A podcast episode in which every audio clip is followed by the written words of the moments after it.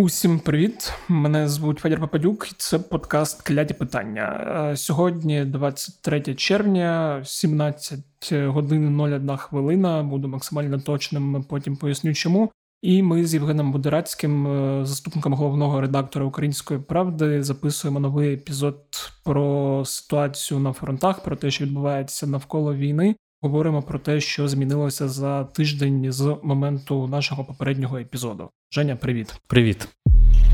Головна тема, яка от прям дуже дуже головна, і про яку ми кожного тижня говорили досить довгий час, це Сєвєродонецьк і Лисичанськ. Е, Цього тижня, от останні дні, ми бачимо, що росіяни захопили кілька населених пунктів на Луганщині, що бої за Сєвєродонецьк тривають, але вже не так я так розумію інтенсивно, як минулого тижня, і росіяни майже захопили місто. Чи можна так казати, чи ні? Ні, ще так казати не можна. Інтенсивність боїв насправді не сильно впала, тобто вони йдуть.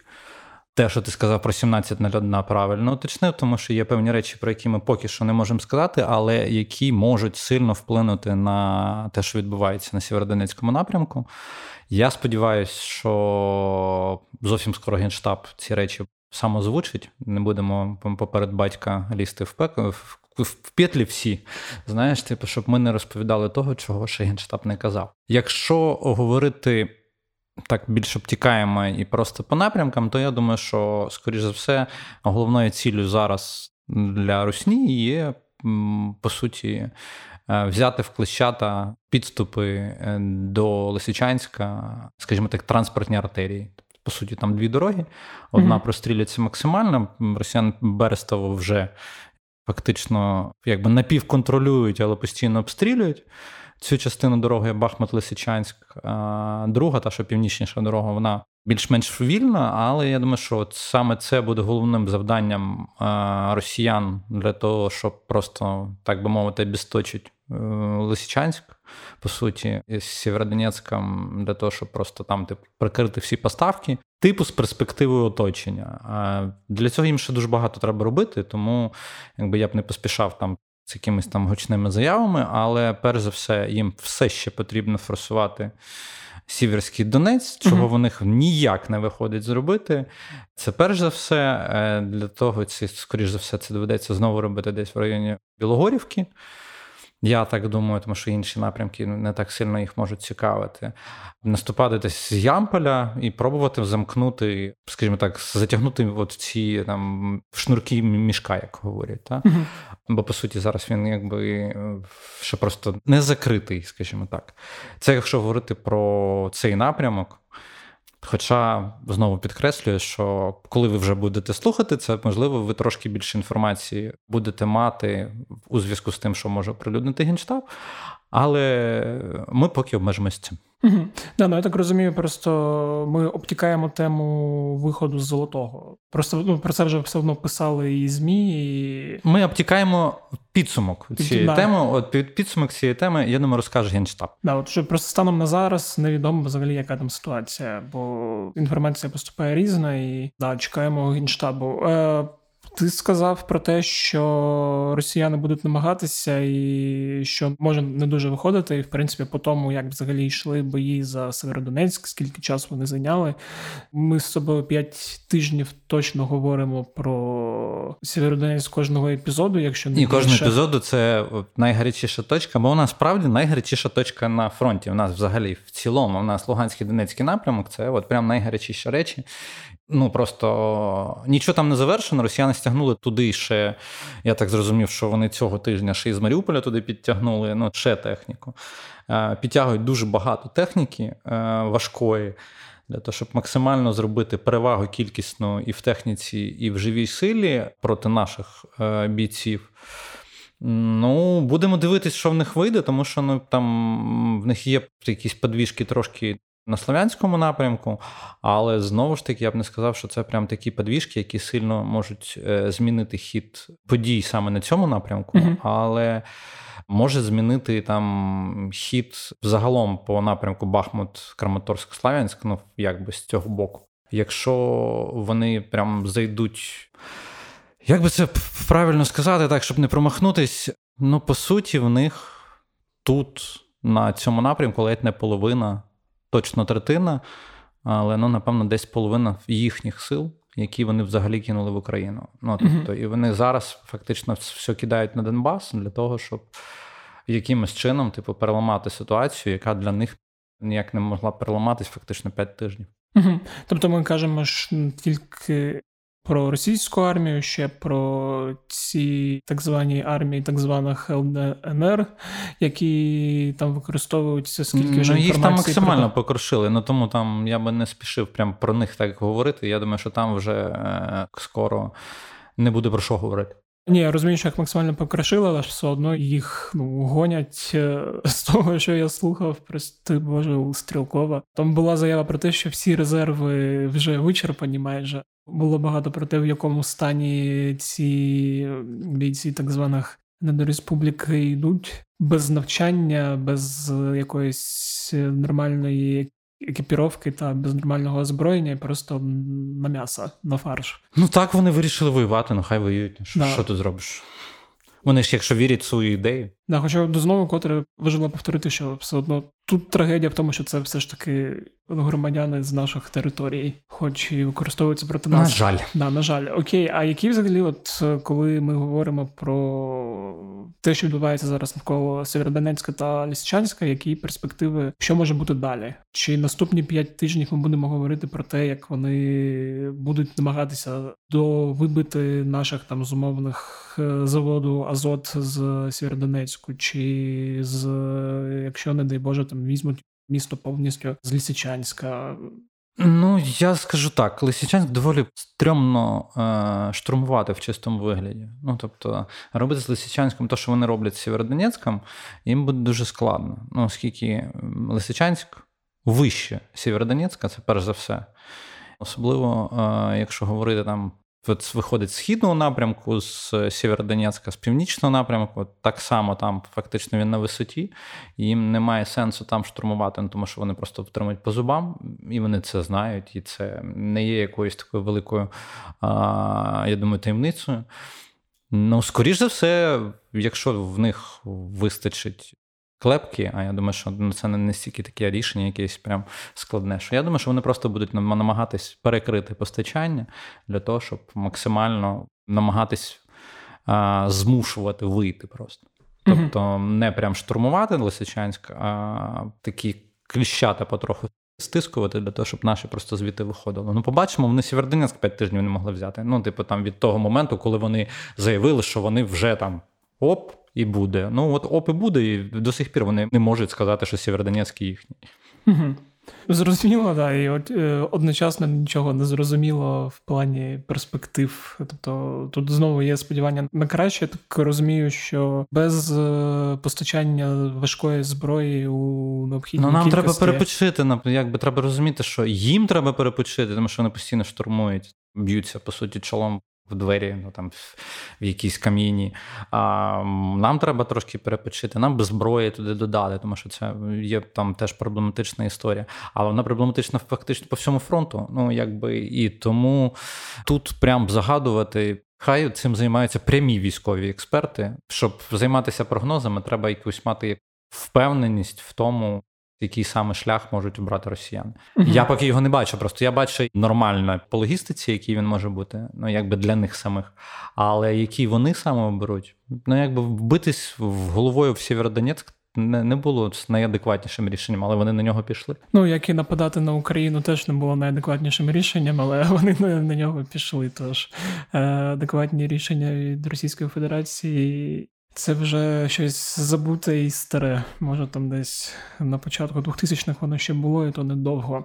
А, Окей, тоді я думаю, ну, ви будете слідкувати за темою Сєвєродонецької без нас. Просто да, станом на зараз ситуація важка. Станом на той момент, поки ми записуємо подкаст, е, не дуже зрозуміла, і е, будемо чекати подальші апдейти та новини.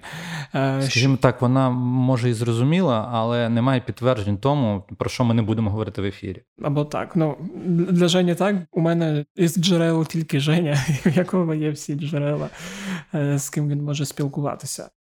Хотів ще запитати, от е, теж читав цього тижня на сайті Інституту вивчення війни американському, здається, в останньому апдейту, який виходив за 22 червня, про те, що українські сили зараз на Донбасі зменшили використання безпілотників і байрактарів, дронів іншого через те, що російська армія зараз е, наростила сили ПВО і фактично частіше намагається їх збивати, тому кількість вилетів і кількість відео, як там наші нещадно нищать русню саме на цьому напрямку, суттєво зменшилась. З цього приводу я би міг тобі сказати, що перш за все доволі ущільнився е, територія саме е, прямих прямих бойових зіткнень.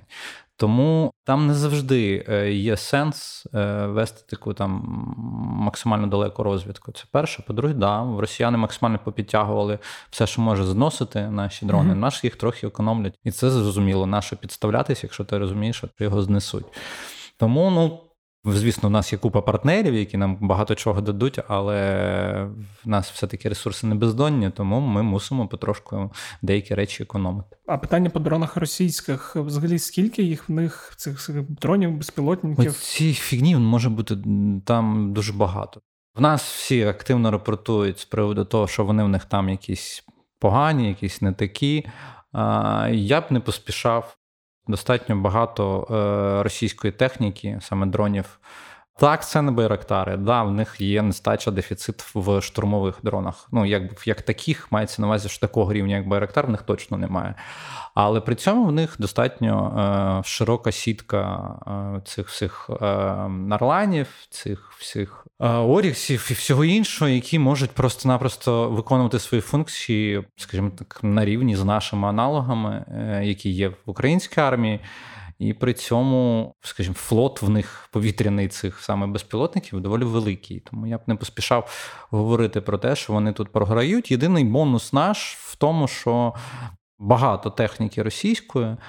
Е, для того, щоб вона виконувала свої функції на відмінну, е, вона має обслуговуватись іноземною технікою е, хорошою, іноземними комплектуючими, угу. які у випадку, якщо санкції справді працюють, вони просто туди не потраплять. І питання в тому, скільки у них буде техніки, яку треба буде ремонтувати, яку вони не зможуть ремонтувати, або техніки, яку вони б хотіли б е, запустити, але не можуть цього зробити, враховуючи, що в них відсутні комплектуючі. Оце такий бонус, який ми отримуємо, якщо санкції працюють. Угу. Зрозуміло. А ще одна гаряча точка, і мені здається, тут більш з перевагою для нас саме цього тижня це острів Зміїний. Я би сказав, от знаєш, це Чорне море. Ну да. якби тут простіше там одразу другу тему зразу взяти сюди ж в один uh-huh. в один котілочок, типу, зайти. А, Що да, в нас були цікаві операції нападу атаки на зміни з нашого uh-huh. боку. У нас було перше це. Потоплення цього буксирного Василій Біг та немає поки що, на жаль, підтвердження, що він віз Тор. Угу. Типу, начебто так, але підтвердження такого поки ми не бачили. Е, так само і не бачили підтвердження, що ми його прям потопили. Ну, типу, там, начебто, завдали дуже великої шкоди йому, але ну, типу, що е, росіяни самі не підтверджують саме потоплення. Вони там ще можуть підтверджувати це як е, отрицательне всплиття. Ну, це вони це люблять. так. Це була перша історія. Потім були дві такі гучні історії цього тижня. Найгучніші, напевно, це хороше влучання, хороша історія з вишками в, в народі в нас прозваними вишками Бойко. Угу. Це Це дуже, до речі, стара історія. Я так подумав, що це ж історія якогось там 11-го, 9-го. Ой, це да, це історія тільки приходу до влади Януковича, ну по суті. І оце прям дуже-дуже давня історія з тими вишками. Хто може не пам'ятає, там, коли Юрій Бойко, людина, яка голосувала цього тижня за Стамбульську конвенцію на секундочку, і один з лідерів колишньої вже неіснуючої фракції ОПЗЖ, і коли він був міністром енергетики, енергетики, то були закуплені вишки для для буріння для буріння да, по якійсь дуже космічній ціні. Там І... на кожній по 400 лямів, здається, він нагрів. Да, ну я думаю, не тільки він особисто там більше все йшло в сімейний котел, да, але не суть. Тобто вони там десь залишились, потім, коли Крим анексували, вони залишились в анексованому Криму. І от е, цього тижня по цих вишках був завданий сталося розгорання. Ні, тут якби тут можна чітко сказати, навряд чи хтось буде говорити щось інакше, тому що е, росіяни намагаються переконати, що це ж цивільний об'єкт, що ж ви робите. Насправді це ніфіга не цивільний об'єкт. Ну як цивільний, в принципі, з одного боку, та але вони його використовують максимально з військовою користю, скажімо так, тому що е, на цих вишках там. По максимуму було начеплено всякої радіолокаційної техніки, mm-hmm. і вона нам дуже сильно заважала скажімо так, вона робила росіянам набагато легше життя в Чорному морі для того, щоб вони бачили наші ракети і все інше. Ем, ну, тут вийшло так, що не врятували. Ну, тобто, якщо я правильно дивився карти ще зовсім недавно, здається, там максимально все. Угу. Ну, на жаль, на жаль. Ну, так буває. Да. Теж хотів запитати, ну точніше навіть нагадати тим, хто забув, чи тим, хто не знає, взагалі чого навколо острову Зміїний стільки рухів, чому росіяни там постійно туди намагаються щось стягувати. Цей маленький відносно клаптик землі туди намагаються нашпигувати усім, чим тільки можна. Наші військові намагаються все це понищити. І також я так розумію, є перспектива, ну бажання, хоча б в якийсь момент е, повернути контроль над островом Змійний. Я можу сказати тільки так: знаєш, типу, що треба розуміти острів Змійний, кому він потрібен. Так? Тут питання якраз в тому, що немає, скоріше за все, такої конкретної мети в нас, враховуючи наш стан нашого флоту, прям супер рватися за контроль uh-huh. над Зміїним, але треба максимально зробити так, щоб його не контролювали росіяни. Uh-huh. Це важливо, оскільки е, саме завдяки тому, що вони контролюють остров зміни, вони можуть підганяти е, свою там РЛС, РЕП і всю цю техніку.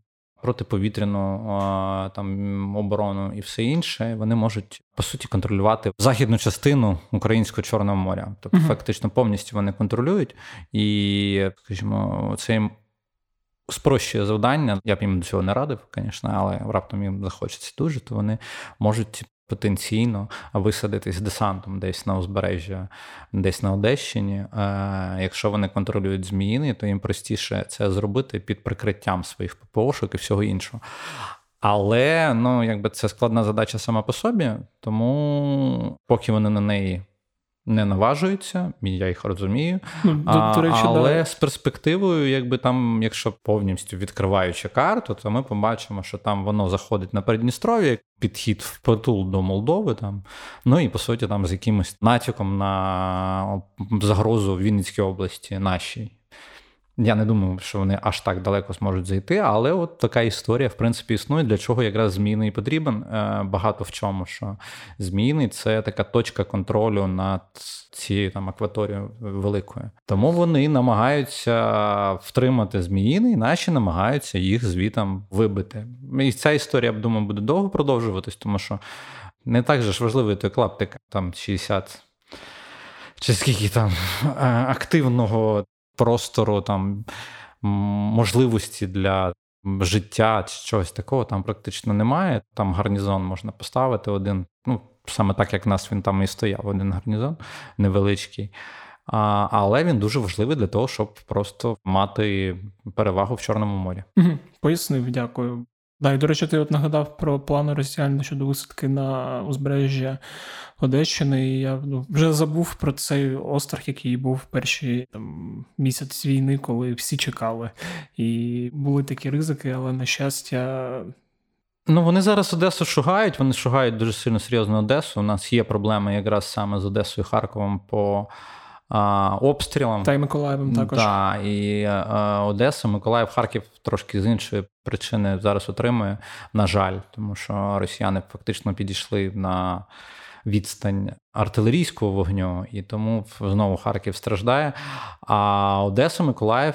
Дуже почастішали ракетні обстріли. Тому я так розумію, що ми скоро дуже побачимо, що саме під цими обстрілами росіяни намагаються сховати, які саме маневри вони ховають на це. Угу, да, от мені до речі, теж ну зрозуміла мета цих обстрілів. Там вибити якісь логістичні ці поставки, чи просто якби знаєш, варіантів є одразу декілька, тому угу. якраз які з них вони реалізовують, буде видно по їх подальшим діям, а не по обстрілам. Обстріл це вже як симптом чогось. Угу.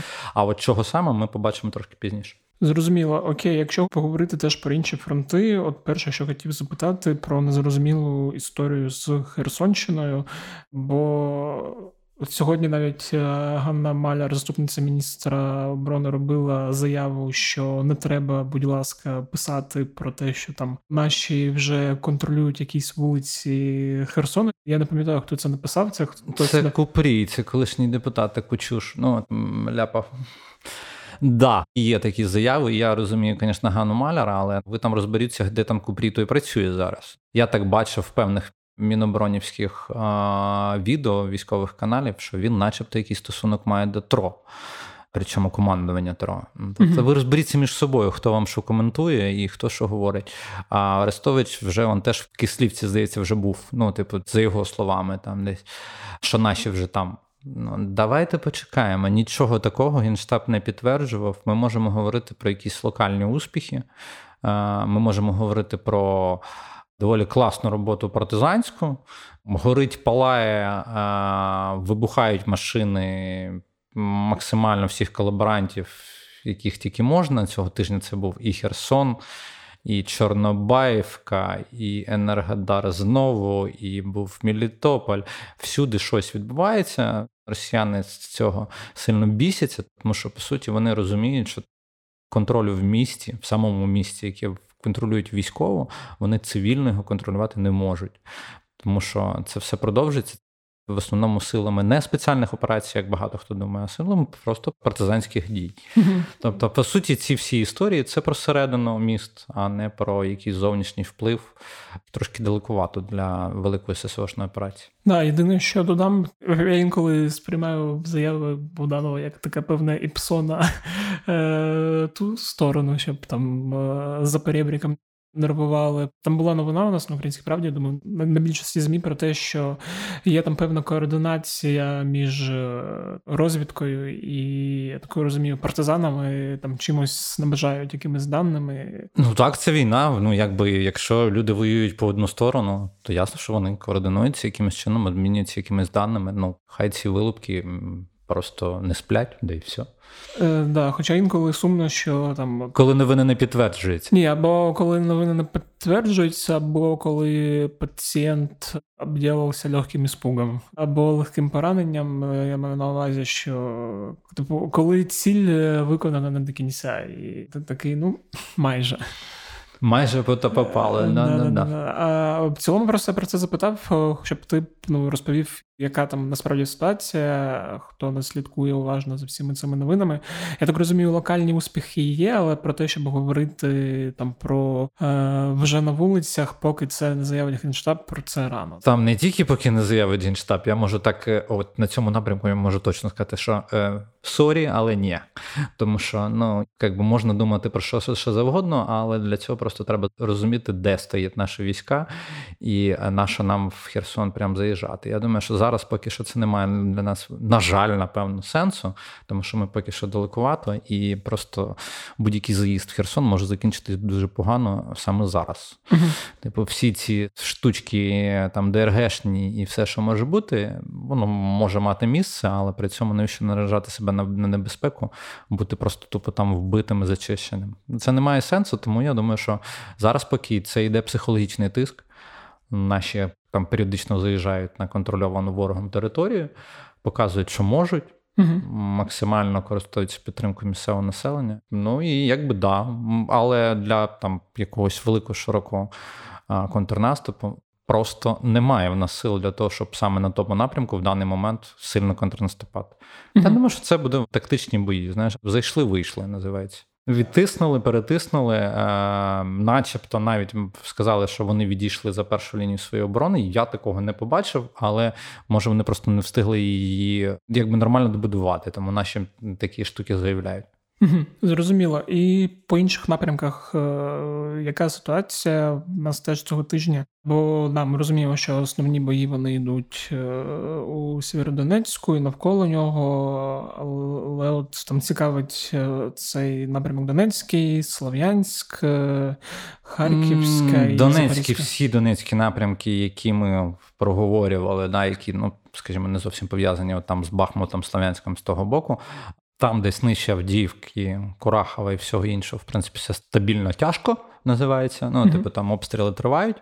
А найбільш, напевно, примітна ситуація і помітний рух це в нас а, росіяни активно намагаються закріпитись і якимось чином робити е, собі плацдарм для наступу на Слов'янськ з Ізюму, і тому їм треба там барвінкове Ізюм по цій лінії працювати. Вони намагаються про цим працювати. І так само, як я зрозумів, вони намагаються не дати українським силам вдарити з тилу на їх сили, які будуть наступати саме з Ізюмського напрямку на Слов'янську. Тобто вони, по суті, в два боки працюють: один для розширення плацдарму, а інший для того, щоб наші не зайшли з півночі, просто їм в тил, коли вони підуть там на Слов'янськ. Це з цього боку, і якщо там дивитись в цілому, ну в нас продовжуються обстріли там Чернігівської Сумської області, в основному прикордонних сіл. А в нас знову з'явилась проблема Харкова. Я так розумію, що там навіть хтось евакуацію, начебто, оголошував на місці. Ну, типу, що якби потрошку людям радив задуматись на таку історію, тому що ворог стоїть прямо близько. Скажімо так, має всі можливості для того, щоб продовжувати артилерійські обстріли, що не дуже добре виглядає для такого міста, як Харків. Да, виглядає жахливо, особливо коли ти бачиш зруйнований центр Харкова, всі ці старі історичні будівлі, і в такі моменти просто думаєш, ну що б що. Там вже жартували про це, що там всі росіяни, які помирають і потрапляють в пекло, їх там чекає Геннадій Кернес і робить дуже боляче за те, що вони роблять з Харковом.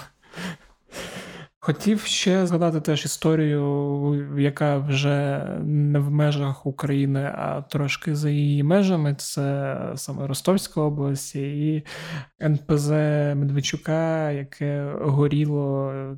Красиво горіло. Да, красиво горіло буквально 22 червня завдяки безпілотнику, е, скоріше за все, українському. Ну, знаєш, я тобі можу сказати, що це Дуже хороша, цікава штука, на яку дивитись зі сторони просто одне задоволення було. Якби а за коментарями, які лунали позаду того відео, яке всі вже бачили. Якщо не бачили, зацініть, подивіться на це відео. Воно дуже хороше, таке яскраве. Хоча, якщо говорити там чисто там з якогось там оперативно-стратегічно-тактично будь-якого там погляду. Ну, воно нам не сильно треба було, але ми мали показати їм, що ми так можемо. Угу. Тому якби сильно там завдати якогось великого урону тому НПЗ навряд, але якщо говорити про те, що саме трапилося, скільки нам це коштувало, ну вони помордувалися, нам це коштувало. Ну, Якщо дивитись в межах і в масштабах війни, там не то, що копійки, а копійчини.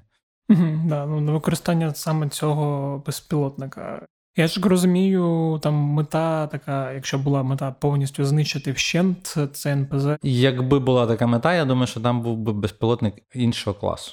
Ага. Зрозуміло, ну все одно відео приємне було, і дивитись на це було також приємно. А ще хотів поговорити про зброю. Да, приїхали мої Німців. улюблені німецькі гаубиці. Я не знаю, чи доїхали каски, які були нам обіцяні ще перед війною, але можеш розказати про ці панцири, що це таке, скільки їх і як воно нам допоможе? Ну. Скажімо так, е, по кількості як то в нас люди завжди кажуть, мало. ми ж українці, нам все мало. Правильно. По суті, що малувато. Історія пов'язана така нідерландсько-німецька, тобто гаубиці німецькі, якби за участі нідерландської сторони, в нас з'явиться і вже з'явилось, як нам повідомив наш міністр оборони. Панцерхаубіце 2000, це так називається. Це... Якщо говорити з німецьким таким акцентом, то звучить дуже страшно. Воно так. Мало того, що воно страшно звучить, воно офігенно працює. Як я зрозумів е, з всіх експертних оцінок, експертних розмов, що от вони майже всюди сходяться на тому, що це, напевно, одна із найкрутіших установок, які заїжджали з саушок взагалі в Україну. Ну тобто, що це типу найкрутіша саушка, яка в нас є. Саушка, якщо що, це самоходна артилерійська установка. От. Перш за все, це має два ефекти. Зброя крута. Сама по собі. Я ще не знаю, як вона буде проявляти в себе в нас. Це завжди окрема тема для розмови, тому що не все, що приїжджає може одразу правильно працювати у нас, і дещо взагалі, напевно, не приживеться в нас. Але тут я думаю, що буде великий ефект, як мінімум. Треба розуміти, що така машинка, одна саушка, там за своїми заявленими характеристиками, вона, в принципі, може в певний момент зіграти в дальність таку, яку собі дозволяють РСЗВ. Угу. Тобто там при певних обставинах може йти мова і про 60 і про 70 кілометрів. Тобто це доволі крута техніка, яка дуже е, скорострільно працює, на відміну там від на відміну від цього радянського ширпотребу, чи як би це сказати, який там в нас був свого часу. Це доволі цікава штучка у відео. Я хочу це побачити. Я хочу побачити пряму роботу цих штук, і я думаю, що це буде виглядати епічно. Ну, сподіваюся, що скоро будуть. Ну і до речі, німці нарешті порадували зброєю. Ну, це нарешті зброя. Це перш за все. Все, що було до того, воно насправді на зброю не сильно могло бути схоже. Але тут вже там штука, яка стріляє 30 км точно, а все інше, в залежності від снарядів, це дуже круто. Ми чекаємо від німців іще угу. подаруночків, і сподіваюся, що ці сім. Панцергаубіце. Е, такий дивізіончик один, я думаю, дуже потішить якусь з наших бригад артилеристів.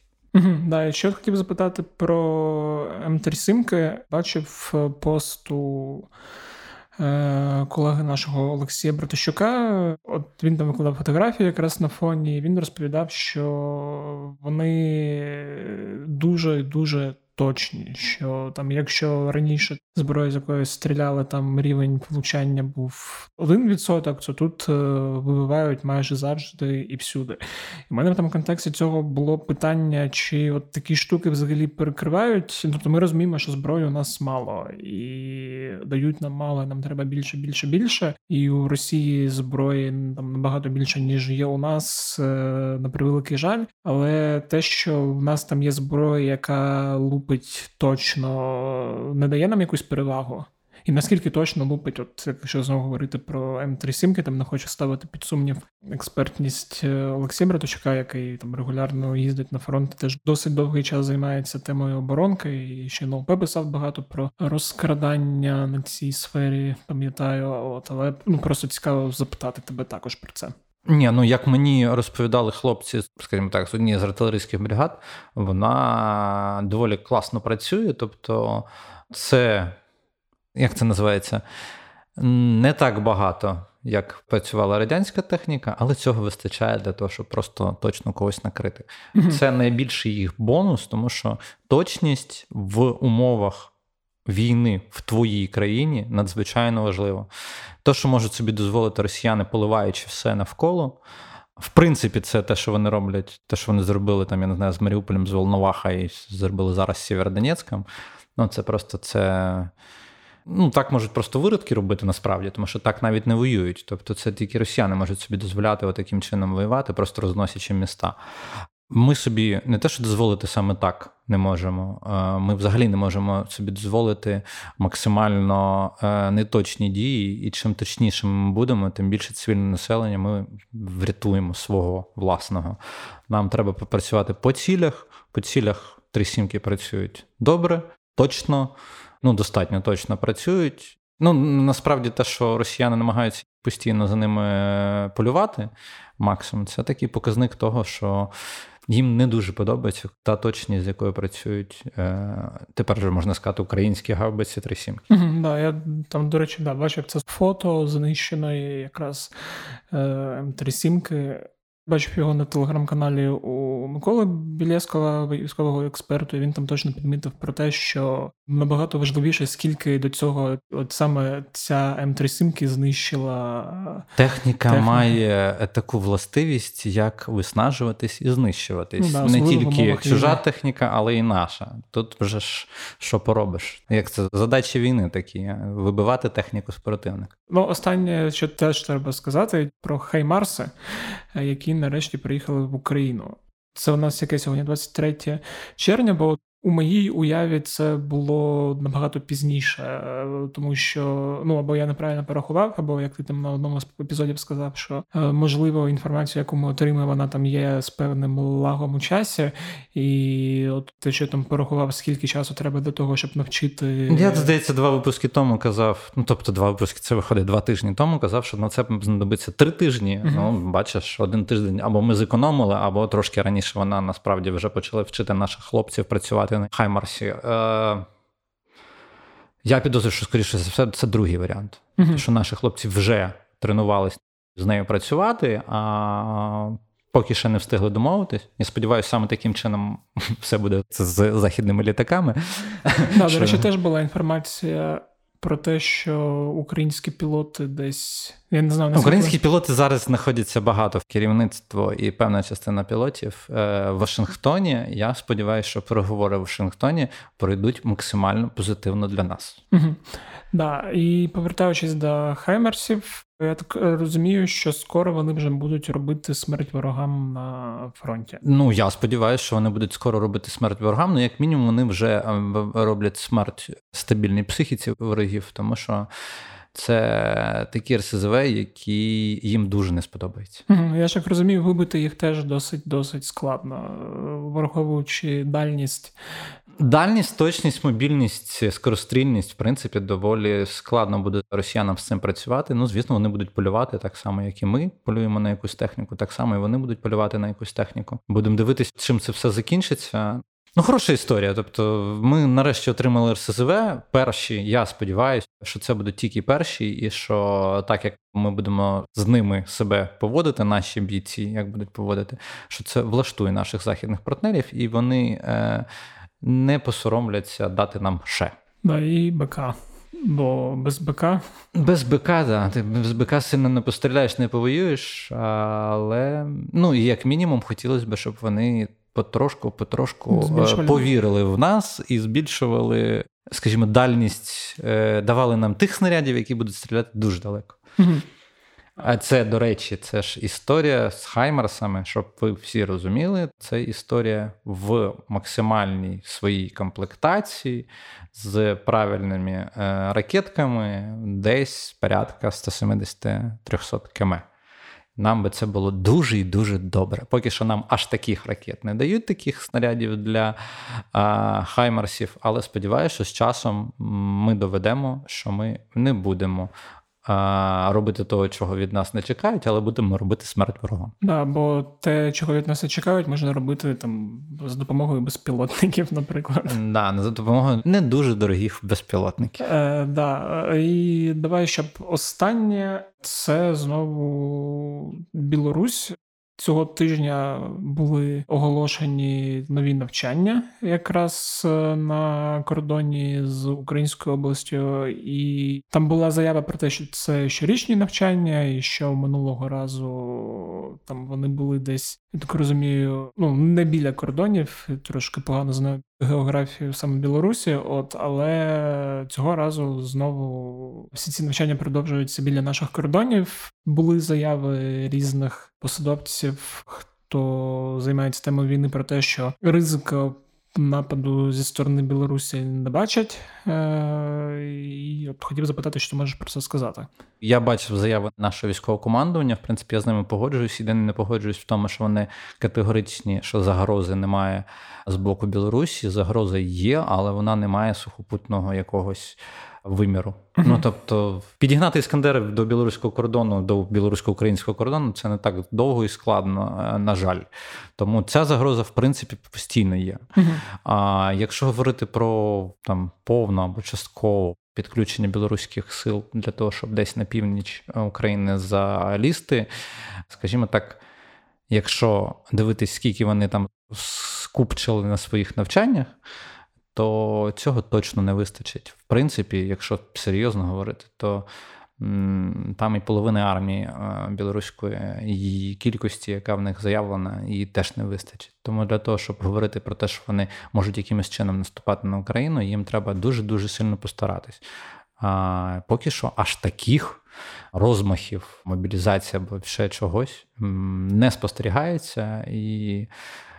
Литва цього тижня зробила головний біль і Росії, і Білорусі з Калінінградом. Я думаю, що Білорусь зараз буде займатися трошки бряцканням зброї десь туди ближче до литовського кордону. Чогось ще чекати від Лукашенка. Цього тижня щось було мало заяв в стилі біполярочки, так якось так, знаєш, типу, не дуже позитивно ми закінчуємо, тому що біполярочки Лукашенка з цього тижня не дуже проявлялись. Хоча дурості він все одно говорив багато. Ну, е, да, хоч е, Лукашенко цього тижня мовчав і ніяких заяв таких не було. От єдине, що мене трошки порадувало, це в місті Санкт-Петербург е, проходив цей всесвітній економічний Всесвітній російський форум. Всесвітній економічний форум да, для представників Талібану, я не знаю, Ерітрії і якимось чином Казахстану, не? Казахстану, да. Ну я там читав, що там якісь бізнеси європейські, я так розумію, теж були, але всі хотіли дуже сильно, щоб їх ніяк не вказували, і спеціально для цього була створена анонімна форма, щоб ніхто, не дай Боже, ніде не засвітився, щоб потім не було проблем з санкціями і рештою. І там форум анонімних бізнесменів, да? які ще готові співпрацювати з Росією. І там була панель, на якій був присутній Путін і президент Казахстану, прізвище Такаєв. Е, я ім'я не називаю, бо постійно складно вимовити все це. Я зараз. Під рукою немає сторінки на Вікіпедії.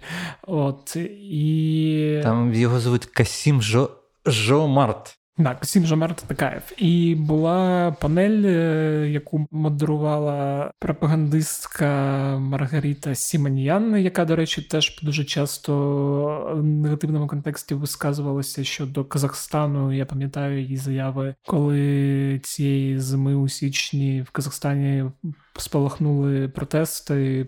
Вона там писала про те, що, типу, можна там зараз щось не робити. Головне, щоб вони там повернули російську мову. І, ну, коротше, цей типовий е, шовінізм, який є частиною е, її інформаційної політики. І вона запитала Такаєва про визнання ЛДНР, і він заявив, що не визнає ці квазіутворення.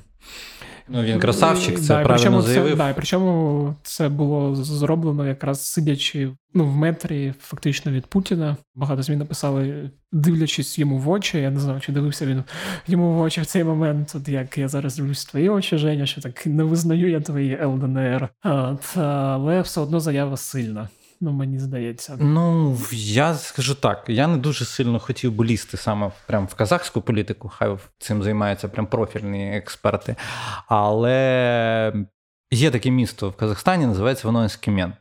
В нас більше відомо як Усть-Каміногорськ. Угу. І там живе 67% росіян. Я думаю, що Токаєв прекрасно пам'ятає, хто там живе, скільки їх там живе, і навряд хоче, щоб приходили спасати русський мір в Казахстані. Тому для того, щоб цього не відбувалось, треба максимально е, показати Путіну, що в такі ігри грати не варто, навіть якщо ви типу союзники. А формально Казахстан є одним з найближчих союзників Росії. Він же ще й від ордену відмовився. Це ж головна там прям тема була, що Путін, я так зрозумів, образився сильно, тому що потім вони вже казахську нафту перестали е, відвантажувати одразу після того, як якось там Олександра Невського, здається, орден mm-hmm, хотіли да, вручити Такаєву. Такаєв сказав, що він орден не приймає. Обтікаємо дипломатично намагався з'їхати, що він взагалі ніяких орденів вирішив не приймати, поки він е, при владі знаходиться.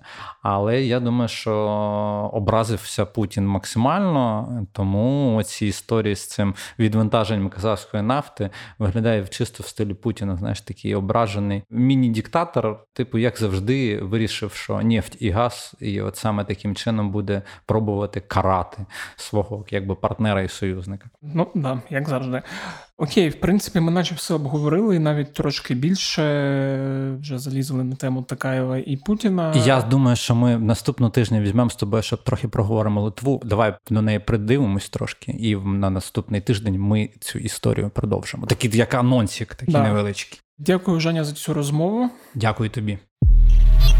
І дякую вам, слухачі, за те, що послухали. Сподіваюся, ви повністю прислухали цей епізод. Е, якщо він вам сподобався, то ви можете поділитись ним у своїх сторінках в соцмережах. Просто в повідомленнях друзям чи не знаю, кричати з балкону слухайте кляті питання. Бажано до 23.00 до того, як наступить комендантська година. Після того краще не кричати, як інколи роблять якісь дивні люди у мене під вікнами. До речі, також нагадую, що ви можете ставити подкаст «Окляті питання оціночки в Apple Podcast і читати коментарі. Я завжди радію цим чудовим відгукам, які там з'являються, і всім вам вдячний і новим слухачам, які відкрили для себе тільки щойно подкаст, і старим слухачам, хто не писав, а щось написав. Дякую всім. Це дуже дуже приємно. Нагадую, що подкаст «Ті питання можна слухати де завгодно на всіх платформах: Apple, Google, SoundCloud, Spotify, якщо ви живете не в Україні, і на решті платформах. Ну і нагадую, що всі подкасти Української правди ви знайдете на сайті Української правди в розділі подкасти. Не забувайте донатити на ЗСУ. До речі, от якщо ви послухаєте епізод цього тижня, то можете закинути Сергію притулі на байрактари, на які він збирає. Не знаю, чи встигнете ви чи ні, бо судячи з темпами, вони закриють цей збір на 500 мільйонів, якщо я не помиляюсь, вже от е, сьогодні-завтра. Тому, якщо не задонатите їм, донатьте комусь іншому. Можете фонду Повернись живим, який, до речі, цього тижня теж е, отримав від Сполучених Штатів можливість купляти летальну зброю. Наступний епізод вийде цього тижня. Я вже його записав. Як на мене, він досить цікавий, е, маленький спойлер. Він буде стосуватися теми війни та екології української та світової. От тому в неділю епізод буде вас чекати. Е, Дякую, що слухали. Це був Федір Попадюк, подкаст «Кляті питання. Всім бувайте.